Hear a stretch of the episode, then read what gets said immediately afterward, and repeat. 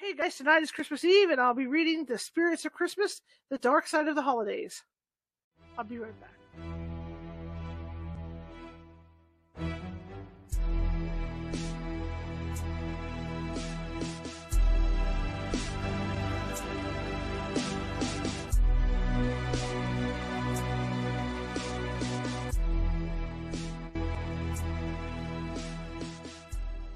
Grab your popcorn and snacks. Find a comfy spot, take a seat or lie down, and let me transport you to a place of fantasy, ghost stories, ancient legends, odd creatures, alien encounters, and other magical topics. You may even decide to join the conversation. From faraway lands to your own backyard, with a small dash of pixie dust, turn out the lights and open your minds.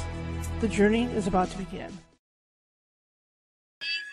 Merry Christmas Eve, everybody. I hope everybody's having a good day a good time today, getting together with their friends and family. I know I, I know I have some friends who are out there making some tamales, which is really cool.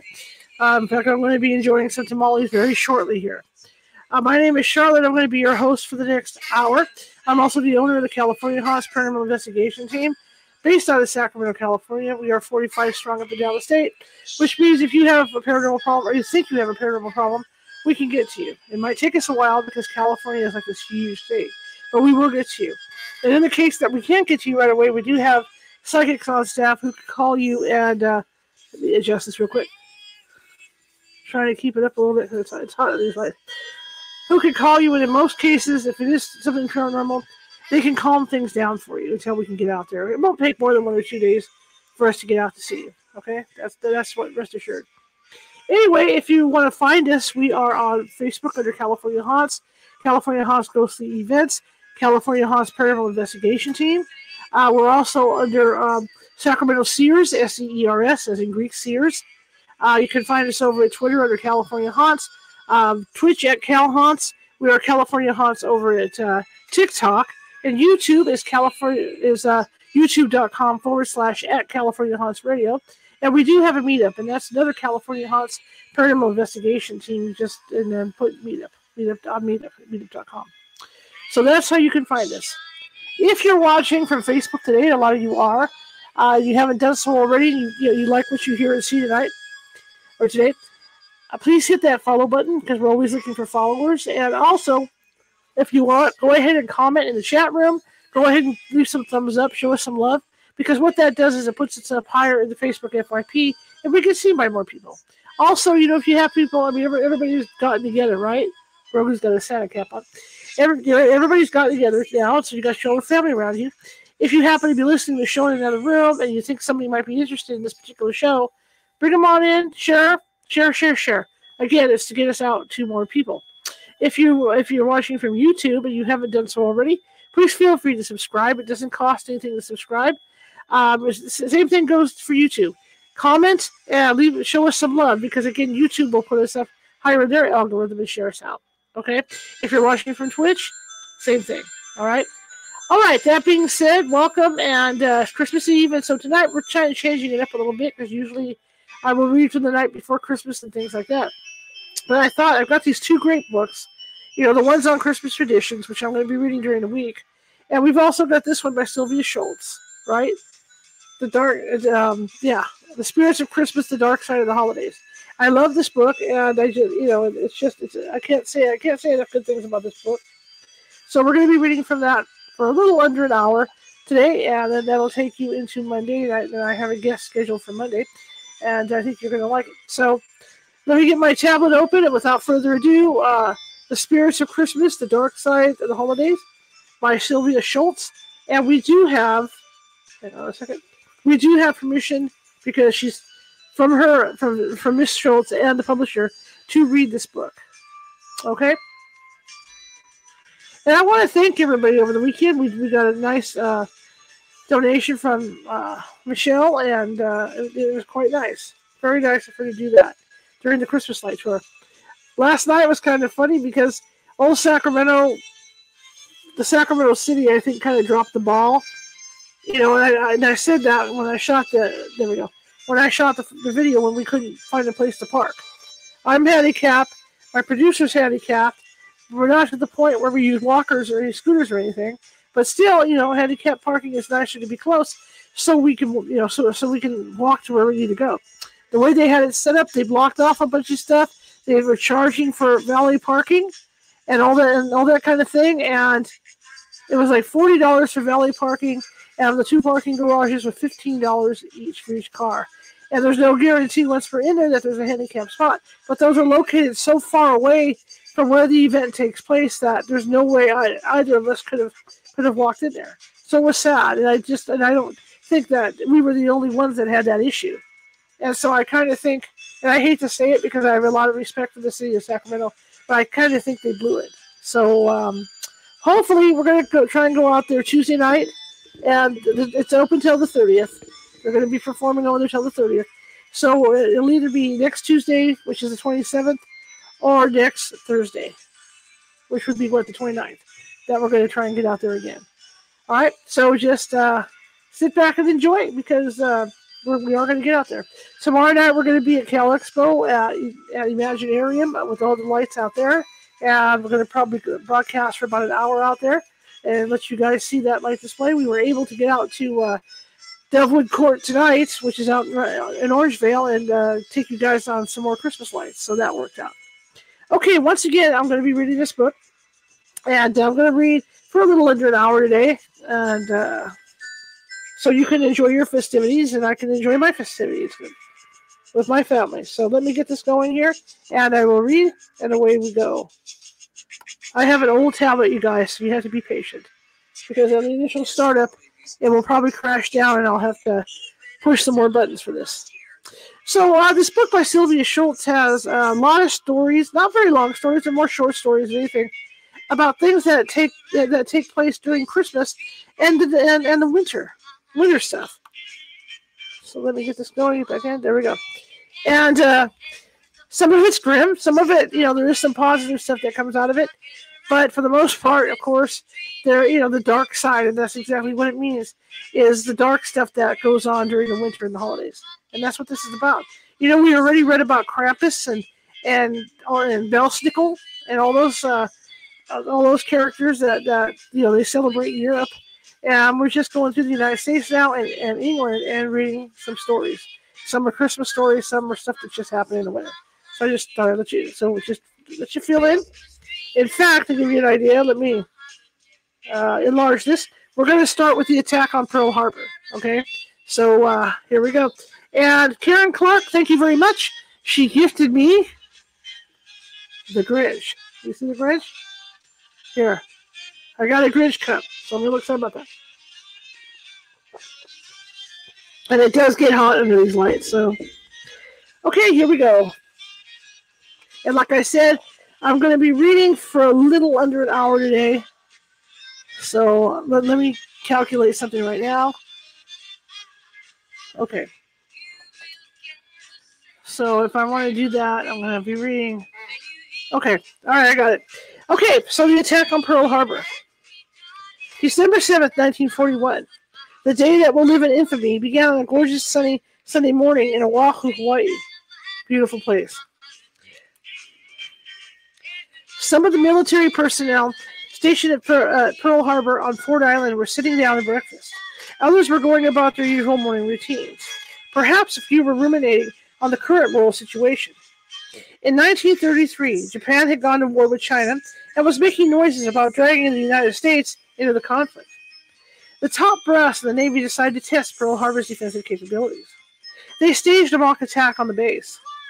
If the Navy was hoping to be encouraged by a ship shape, responsive fighting force at the base, they were disappointed. The drill was a fiasco. The attackers mopped the floor with the defenders, and if it had been a real attack instead of a drill, the base would have been devastated. Oddly, though, not much was done to encourage the personnel to beef up their training and defenses. The Japanese kept rattling their swords, and the Navy kept the base at Pearl Harbor without any changes. On that Sunday morning in December, the lack of preparation led to tragedy. Kermit A. Tyler, a first lieutenant in the Army Air Force, was on duty at the Radar Information Center at Fort Shafter, also on Oahu. He got, a, he got a puzzle message from a radar operator who was stationed on the northern tip of the island.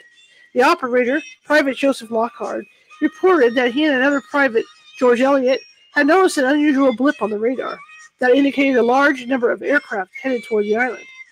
The radar indicated a group of planes about 130 miles away coming in fast. Quote, Don't worry about it, Tyler said. He thought the planes were a flight of American B 17 bombers that was due in from, from the mainland. Those words were to haunt Tyler for the rest of his life. 45 minutes later, the first of two waves of Japanese aircraft arrived at Pearl Harbor. Bombs rained down on the unsuspecting base, turning the peaceful Sunday morning into a scene of confusion, terror, fire, and blood.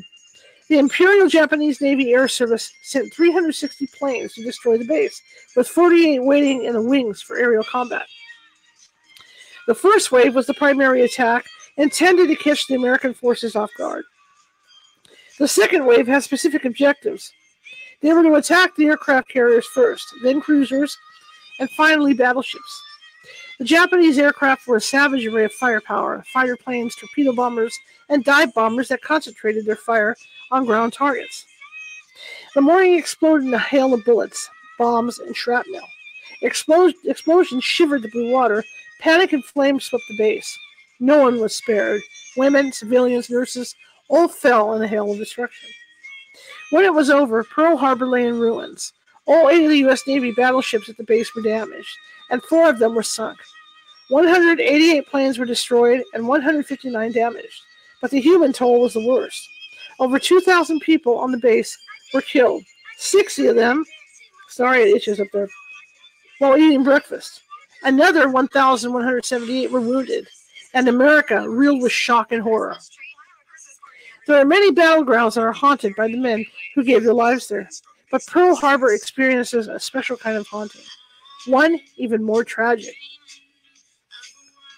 The people, men and women, who were killed in the bombing of Pearl Harbor did not fall in combat. They had no warning of their impending deaths, and they had no idea they were even on a battlefield until it was far too late. Many of them, including the personnel on the sunken battleships, were never given a proper burial. So it's not surprising that Pearl Harbor still teems with the spirits of those who lost their lives so suddenly. Paranormal phenomena have been reported all over Fort Island. Even residents of private homes on the island tell of phantom voices and footsteps of lights and footsteps of lights that turn themselves on and off, and of shadowy figures that disappear when approached. One of the most well known spirits on the site even has a name, albeit a nickname Charlie.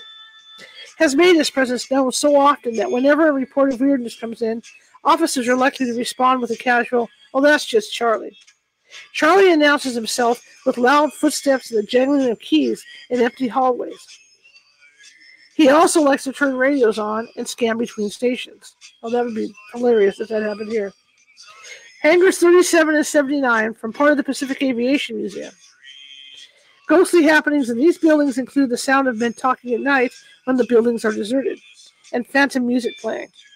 In the museum offices, lights go on and off, and motion detectors are triggered, even when no one is in the building. There is also a mannequin named Kramer, who stands dressed in navy whites in front of a B 25 bomber at the museum. Kramer seems to have a mind of his own because he'll change position overnight.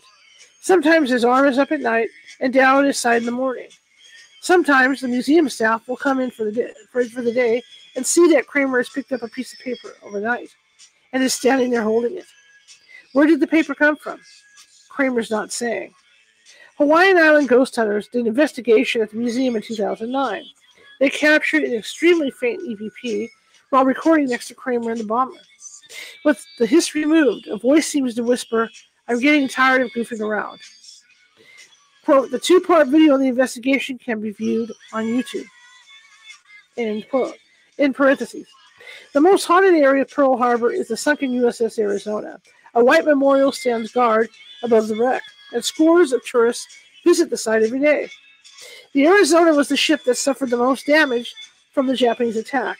She took four direct hits from 800 kilogram bombs. The last bomb struck a 14 inch powder magazine, which exploded with the impact.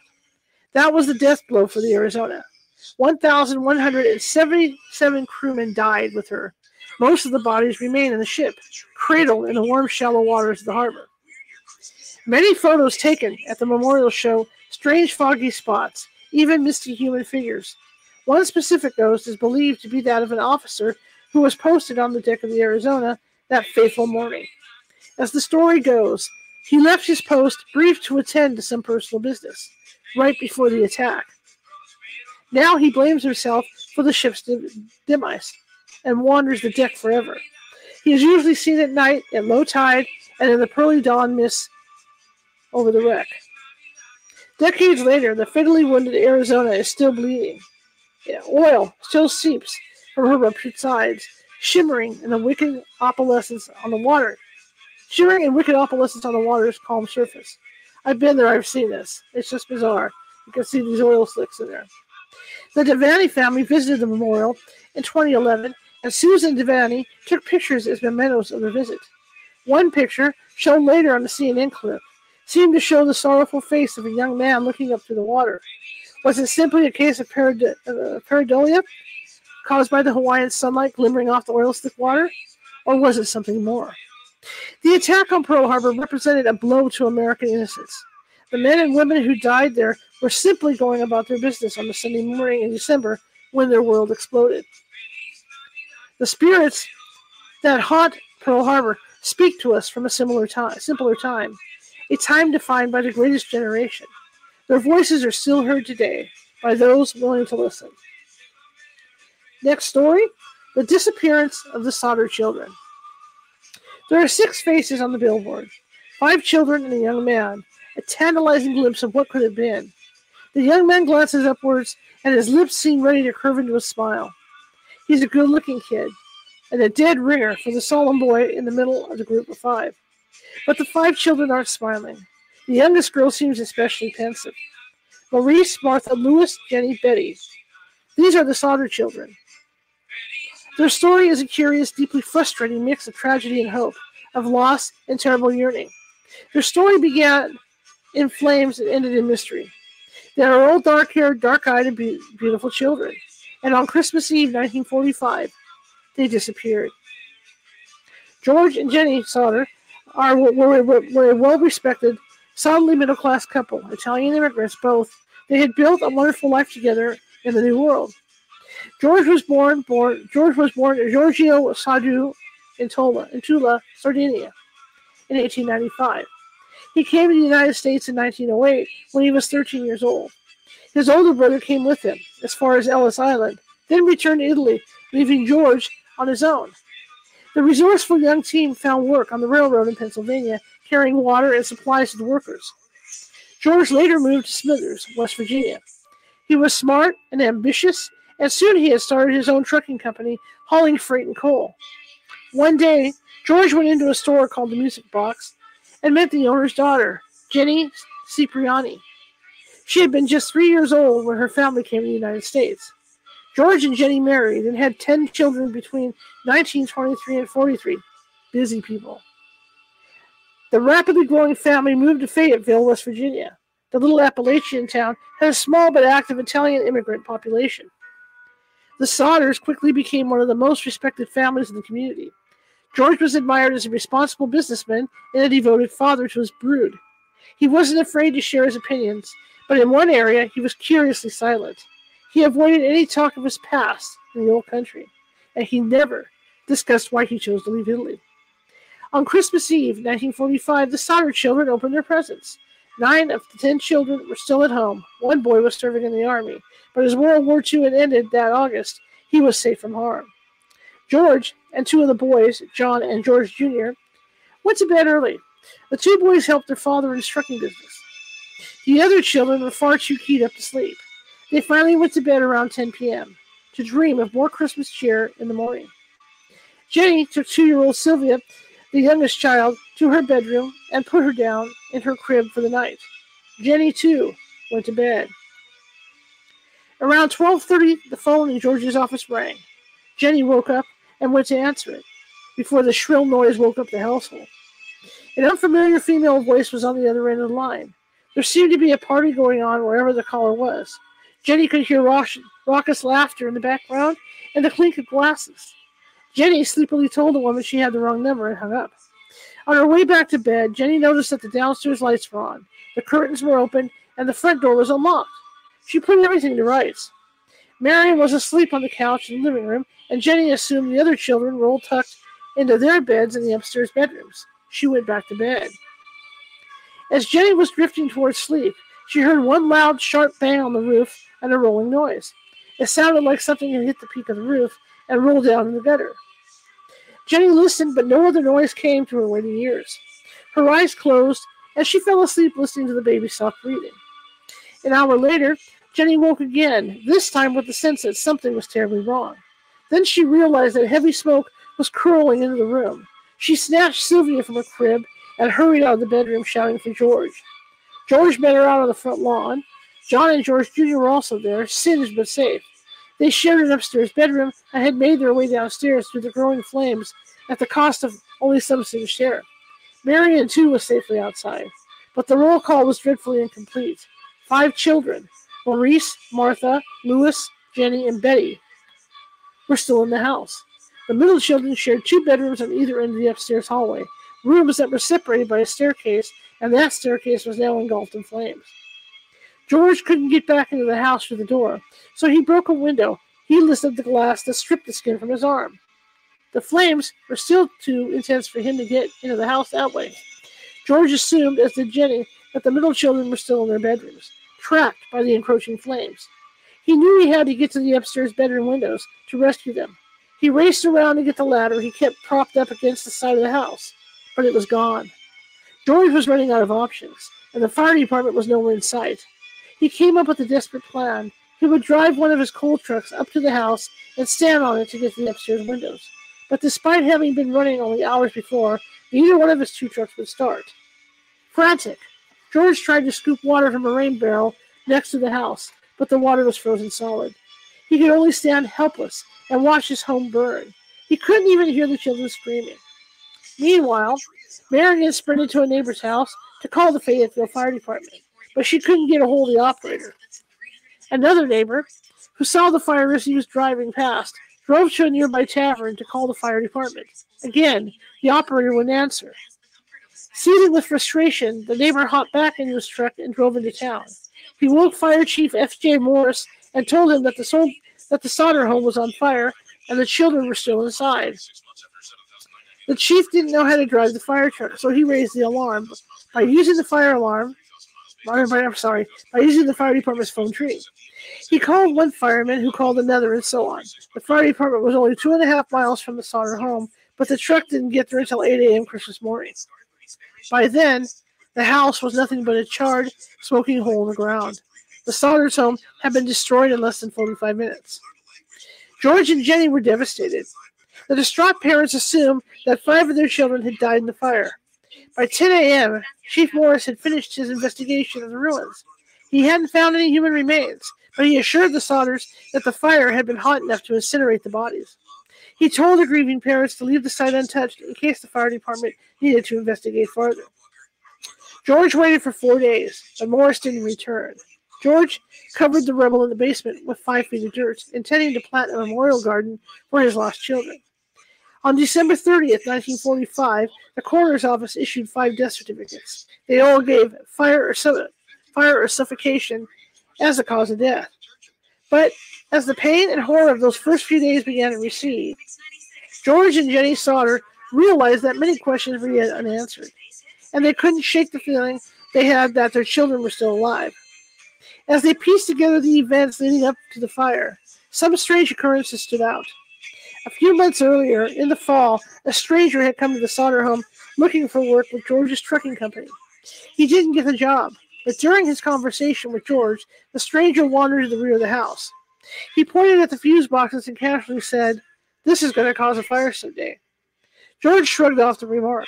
The fuse boxes had just been inspected by the local fire company and they were in perfect condition. Harder to dismiss was another visitor who had come by the house at about the same time. This fellow was an insurance salesman who tried to sell the Sodders a life insurance policy. When George declined the offer, the man was furious.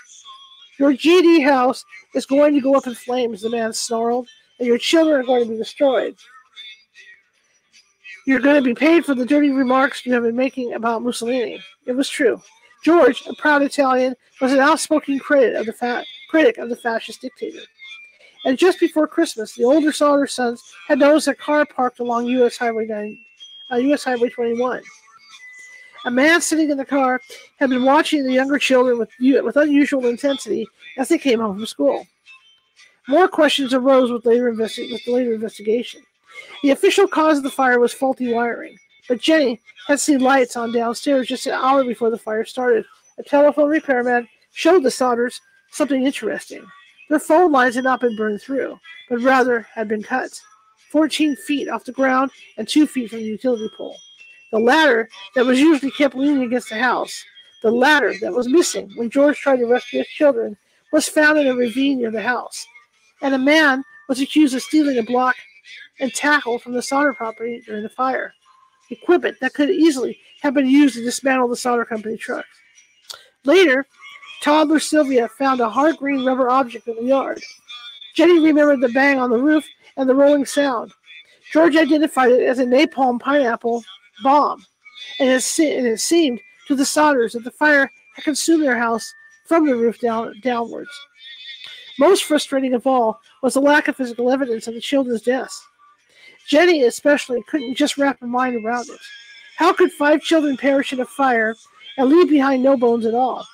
Out of curiosity, Jenny began to experiment. She burned bones from the family's dinner table chicken bones, pork chop bones, even the joint from a beef roast and the results were always the same. The fire never consumed the bones entirely. Jenny put the question to an employee at a crematorium who confirmed what she had suspected. Even when a body is cremated on purpose, burned for two hours at a constant 2,000 degrees, there are still charred bones left behind. The Sodder house fire was intense, but it raged fiercely for half an hour or so. It took only 45 minutes to burn to the ground. Also, Jenny had found household appliances in the basement rubble. The metal was charred, but still, still identifiable. To add to the mystery, people began to come forward with possible sightings of the children. A woman claimed she saw the missing children in a passing car while the house was still burning. Another woman, who ran a tourist rest area between Fayetteville and Charleston, said she saw the children the morning after the fire. She told police that she served them breakfast and that she had noticed a car with Florida plates in the rest stop parking lot. More tantalizing hearsay came from Charleston, about 50 miles west of Fayetteville. A woman who worked at a hotel there saw pictures of the missing children in the newspaper. She came forward to say that she had seen four of the five kids a week after the fire. In her statement, she said the children were accompanied by two women and two men, all of Italian extraction. I do not remember the exact date, however. The entire party did register at the hotel and stay in a large room with several beds. They registered about midnight. I tried to talk to the children in a friendly manner, but the men appeared hostile and refused to allow me to talk to these children. One of the men looked at me in a hostile manner. He turned around and began talking rapidly in Italian. Immediately, the whole party stopped talking to me. I sensed that I was being frozen out, and so I said nothing more. They left early the next day. In 1947, George and Jenny asked the FBI for help. They received a personal letter from J. Edgar Hoover, but his reply was not encouraging. He wrote that it seemed to be a local case and not within the FBI's jurisdiction. Parentheses. This despite the Sodders' insistence that the children had been kidnapped and taken across state lines. In parentheses. A few FBI agents said they'd be willing to help with the case if they could get permission from local authorities. But the Fayetteville police and fire departments both refused the offer of help. The Sodders hired private investigator C.C. Tinsley, who turned up some very interesting facts.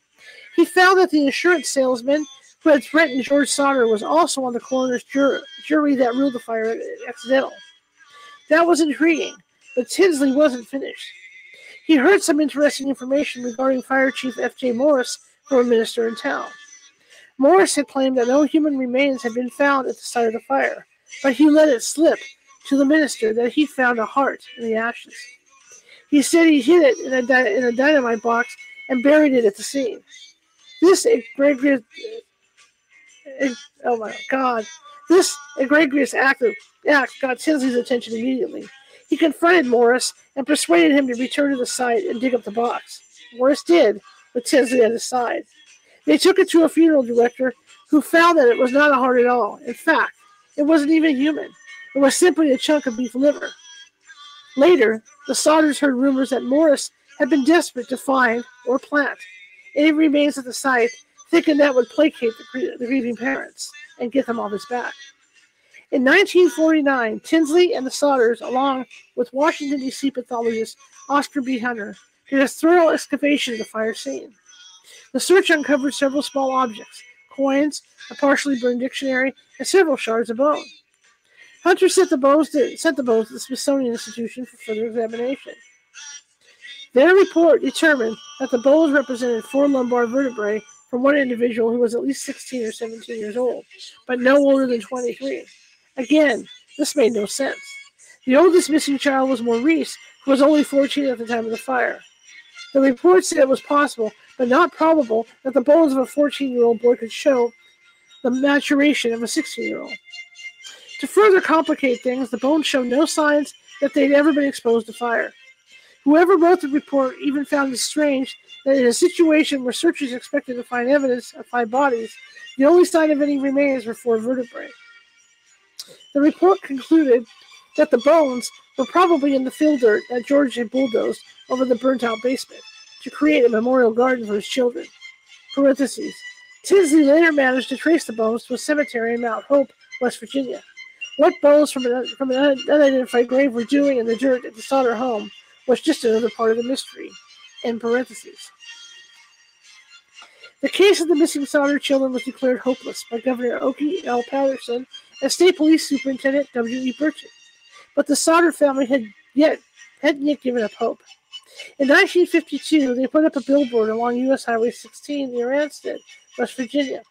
The solemn faces of the missing children gazed, okay, hang on, gazed from the billboard as the headline above them shrieked, What was their fate? Kidnapped, murdered, or are they still alive? The family handed out flyers advertising a $5,000 reward. Later, they increased the amount to $10,000. Slim leads crept in from time to time.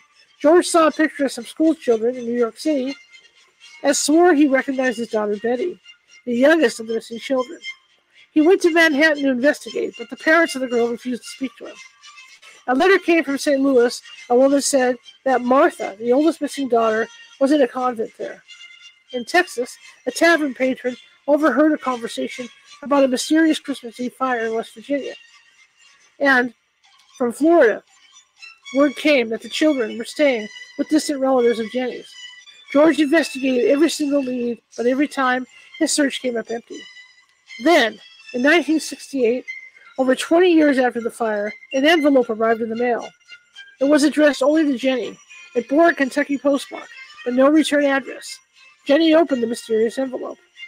Inside was a photograph of a dark haired, dark eyed young man in his mid 20s.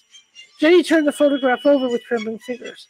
On the back was a cryptic note Louis Sodder, I love brother Frankie. Hang on a second.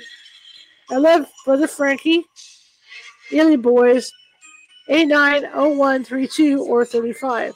This was a secret message from Louis sent to reassure his family of his safety. It didn't answer many questions, but the young man in the picture bore an undeniable resemblance to Louis Sodder. Who was nine years okay? Who was nine years old at the time of the fire?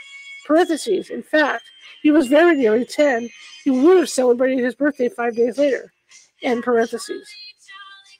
George and Jenny hired another detective and sent him off to Kentucky to investigate. They never heard back from the man. From the man. Nevertheless, they added the picture of the handsome young man to the billboard on U.S. Highway 16. And they enlarged the photo and hung it over the fireplace. The boy did look so like Louis, and if there was even a slim chance it was him, now they had a tenuous connection with one of their missing children. Every single clue pointed to the five Sodder children having survived the fire. All the evidence shouted that they were still alive and out there in the world. But where?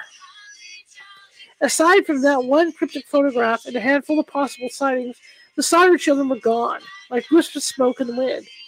George Sodder died in 1968. He never stopped believing that someday his children would come home to him. Jenny retreated into her home and built several additions onto it, making a bulwark between herself and the world. She wore the black of mourning from the day after the fire until her own death in 1989. After Jenny's passing, the family took the billboard down. By that time, there was really no use in leaving it up any longer. The last Sodder child, Sylvia, is in her early 70s. She still keeps tabs on any possible news about her missing siblings. There are no ghosts in this story, only a deep and abiding mystery. There are no ghosts, only two grieving parents who lost half their family in one terrifying night. There are no ghosts unless you count the five young faces that kept watch for that billboard for so many lonely years. Their solemn gazes staring down the West Virginia highway. There are no ghosts, only questions. We'll drink some water and we'll continue.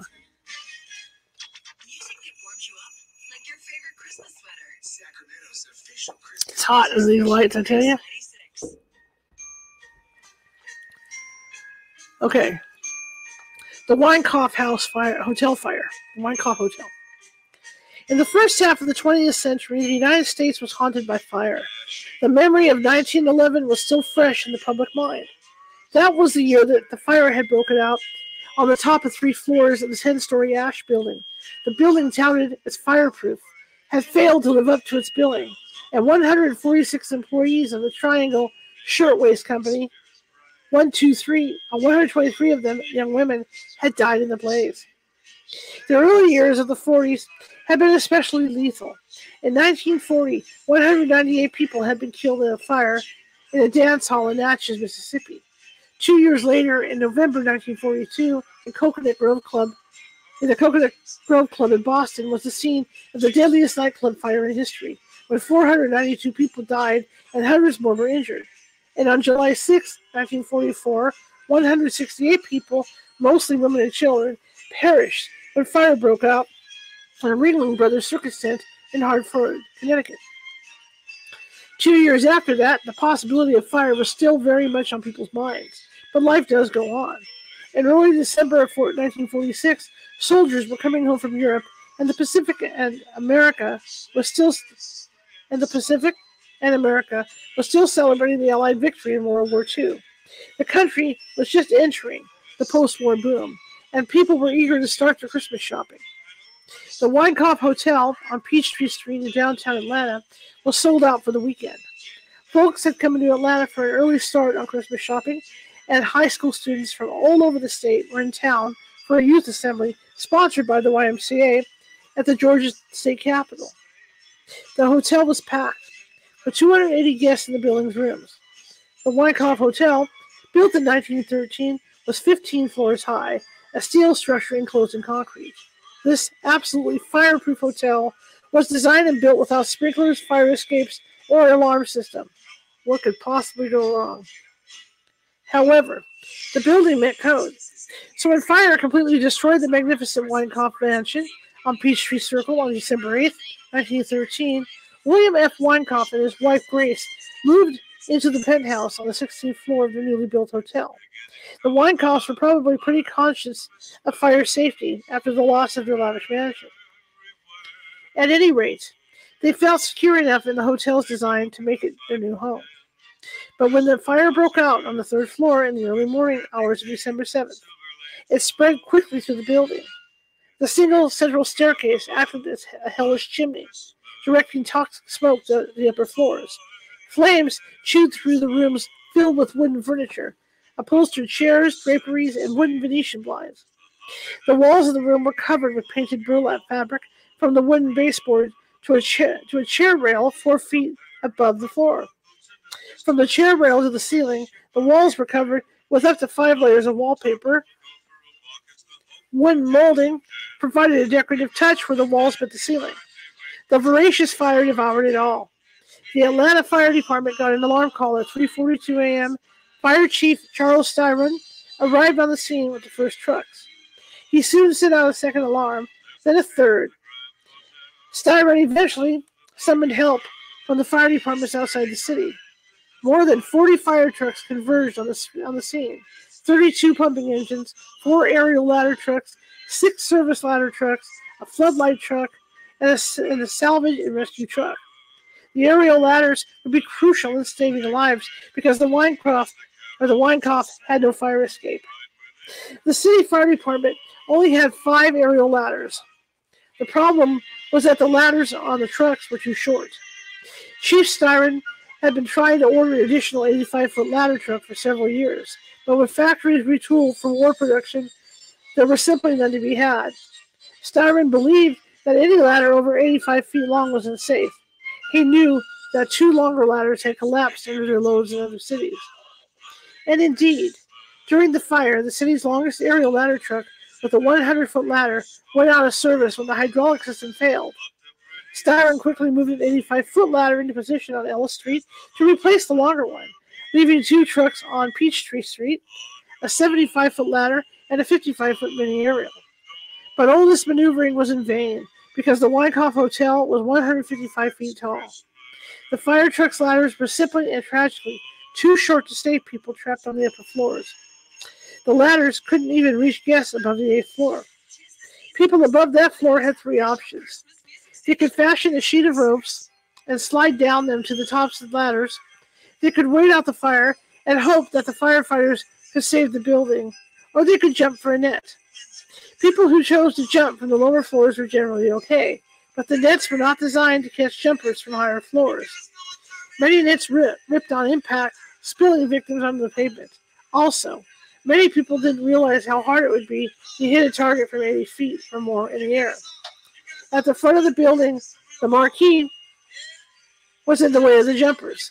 One woman, aiming for a net, impaled herself on a steel cable jutting out from that marquee. Okay, let's take a look here.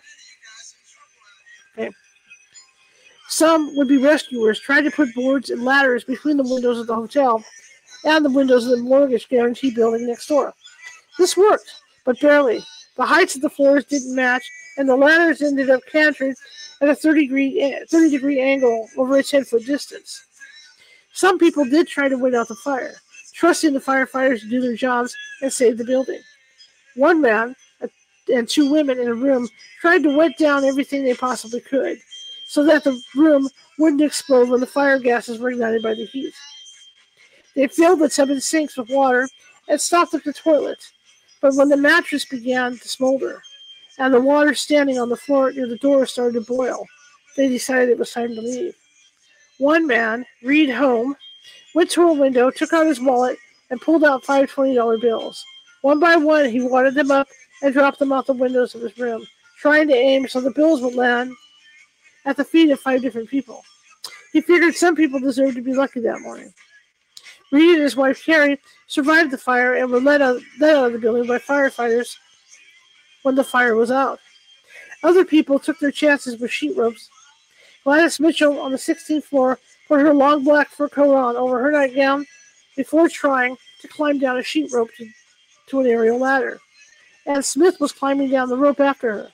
Anne lost her grip and fell, knocking Gladys off on the way down.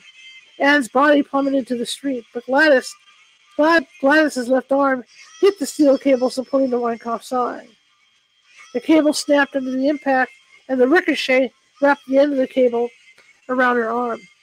The long sleeve of the fur coat prevented Gladys's arm from being ripped off and saved her life.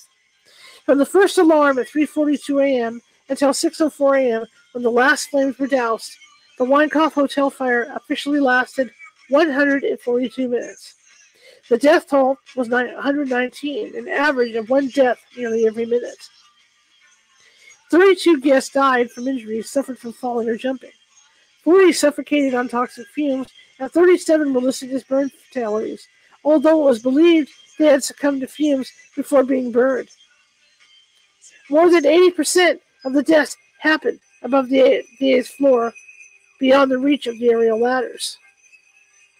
16 people died on the 12th floor alone.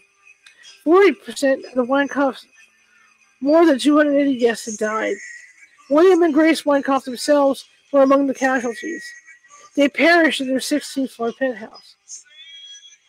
A third of the survivors, 64 people, had to be hospital had to go to hospitals. Some of them died at the hospital, including 20-year-old Edith Birch, who died just before midnight on Sunday. She had been climbing down a sheet rope when she fell and plunged through the canopy of the hotel. She survived the fall, but broke, broke both arms and legs and suffered internal injuries. Her husband, George Birch, had come down the sheet rope after Edith.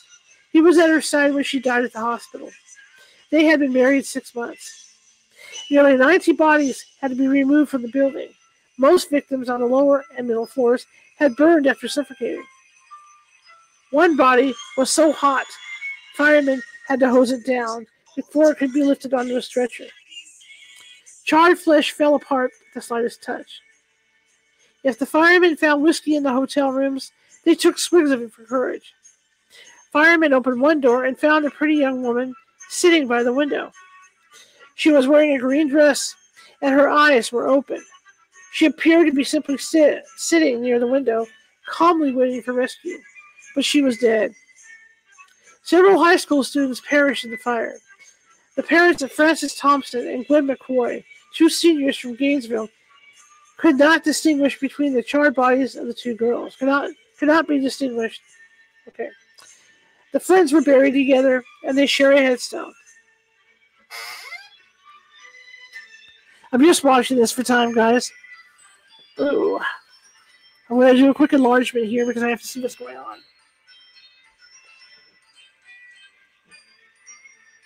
Okay.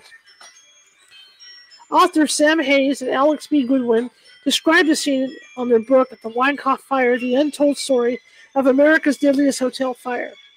The scene that met the fireman's gaze was one of utter surreal devastation. Light bulbs had melted in the heat of the fire and dripped in long glass stalactites from their sockets. Telephones were shapeless blobs of black plastic. Wooden blades of ceiling fans had burned away. Clothes had turned to charcoal in hangers and closets. Toilets were cracked. The water in the necks of the fixtures had boiled, then turned to steam and exploded in the porcelain. On Christmas Day, 1971, 162 people died in a fire at the hotel Taeokale in Seoul, South Korea.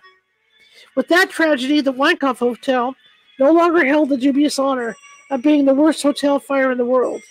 It remains, however, the worst in United States history. The fire at Our Lady of the Angels School. Queen of Heaven Cemetery in the Chicago suburb of Hillside is a beautiful restful spot. Green in the ordinary summer, and dotted with color from the flowers left at the graves of loved ones. It's a place to reflect on lives lived and lost, a place where the living can go to find peace and comfort, and a place where the dead can be remembered with dignity. One of the countless memorials here is a, blo- is a blocky stone monument covered with names. The, the, the Virgin Mary stands in high relief on one side of the block her head bowed and her hands outstretched in welcome. This is not a fancy Renaissance style sculpture. Mary is dressed in a simple robe, and a small halo si- shines behind her veiled head. The message on the monument is simple too. Quote, Our Lady of the Angels pray for us. Unquote. This is the memorial to the 92 students and three nuns who perished in the fire at Our Lady of the Angels Grade School on December 1st, 1958. This tragedy led to a complete overhaul of school safety regulations. It is still considered one of the most awful and horrifying events in Chicago's history. The Blessed Virgin Mary Order of Nuns was founded in 1833 by Sister Mary Frances Clarke. In 1867, the order, devoted to education, began serving in the Chicago Archdiocese. The nuns of the order were very concerned about fire safety, and with good reason.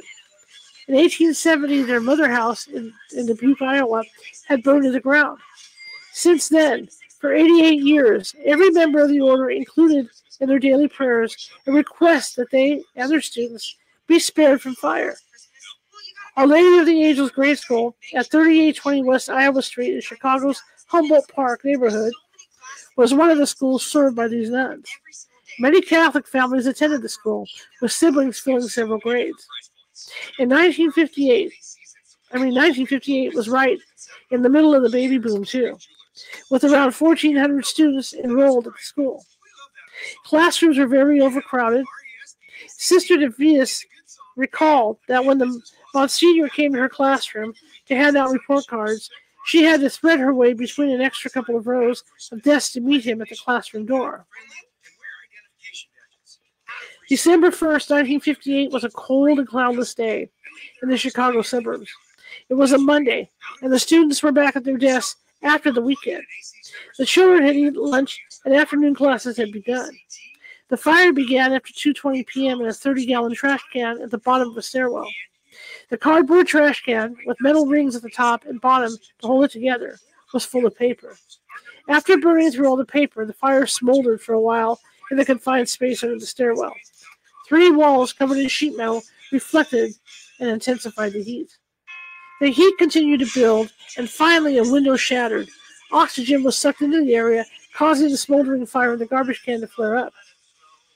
The flame spread to the wooden staircase, varnished woodwork, and walls covered with 14 layers of paint. The top two layers were particularly flammable. Custodians had used rubberized plastic paint. As it burned, it produced a heavy, toxic black smoke. The stairwell turned into a giant chimney.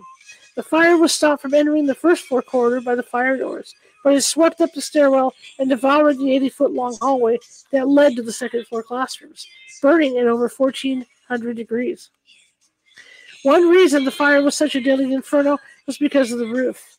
Over the years, the roof had been sealed several times with hot tar, the new layer being poured over the old.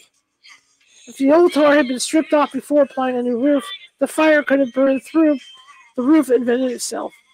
As it was, the multiple layers of tar acted like an impermeable seal, great for keeping rain off and fire in. Under that seal, the fire was trapped insatiable, a dragon roaring out of control. Hot air and gla- gases continued to flow up from the basement. They were inside the wall now, feeding through an open shaft that had once held a drinking fountain, now disconnected.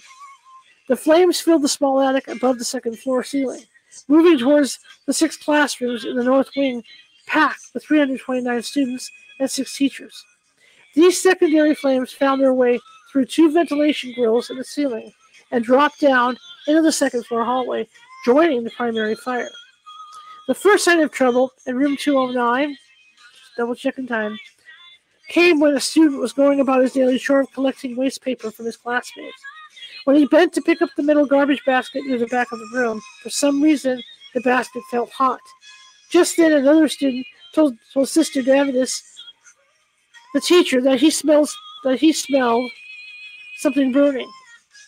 When teacher and student tried to open the door to the hallway, smoke poured into the classroom. The inferno raged through the second floor hallway. The glass transom windows over the classroom doors shattered from the intense heat. Smoke and flames poured into the classrooms over the transoms, caught the flammable ceiling tiles on fire, and forced the students towards the windows. Here, younger students ran into their own difficulties trying to escape the flames.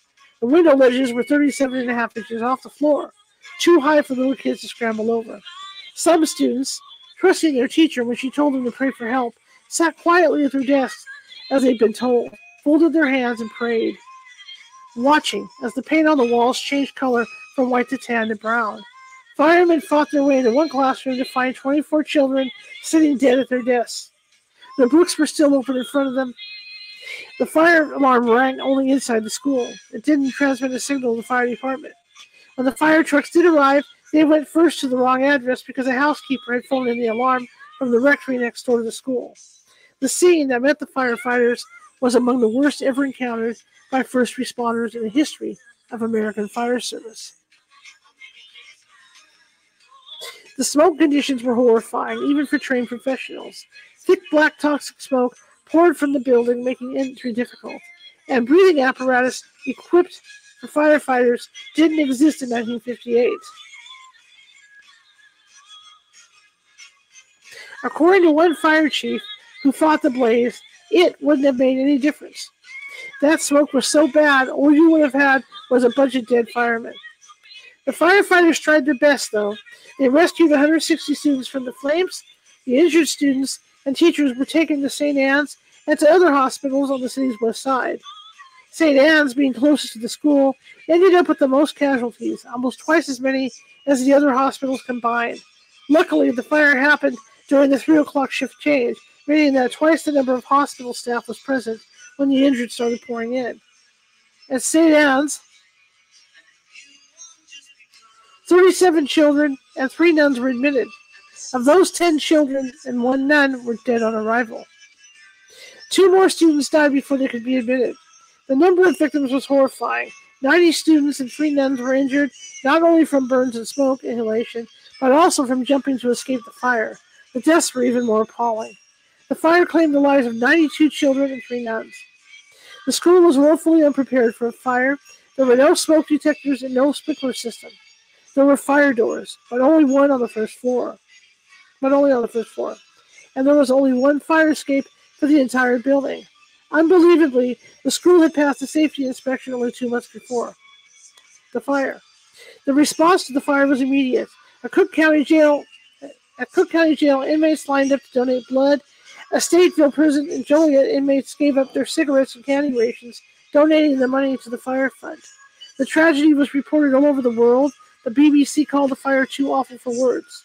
The response of the Catholic Church, meanwhile, was somewhat muted, although the Archdiocese was just as devastated by the tragedy as neighborhood family were, families were. They were ill equipped to provide any real Catholic any any relief. Catholic Charities sent priests and nuns out into the neighborhood, but their role was to console the survivors, not to provide counseling for them. Consolation was needed, as well as counseling. One of the most heart wrenching tales to arise from the tragedy was the experience of Stanley Berta. On the day of the fire, Berta was occupying a bed in Cook County Hospital on Polk Street.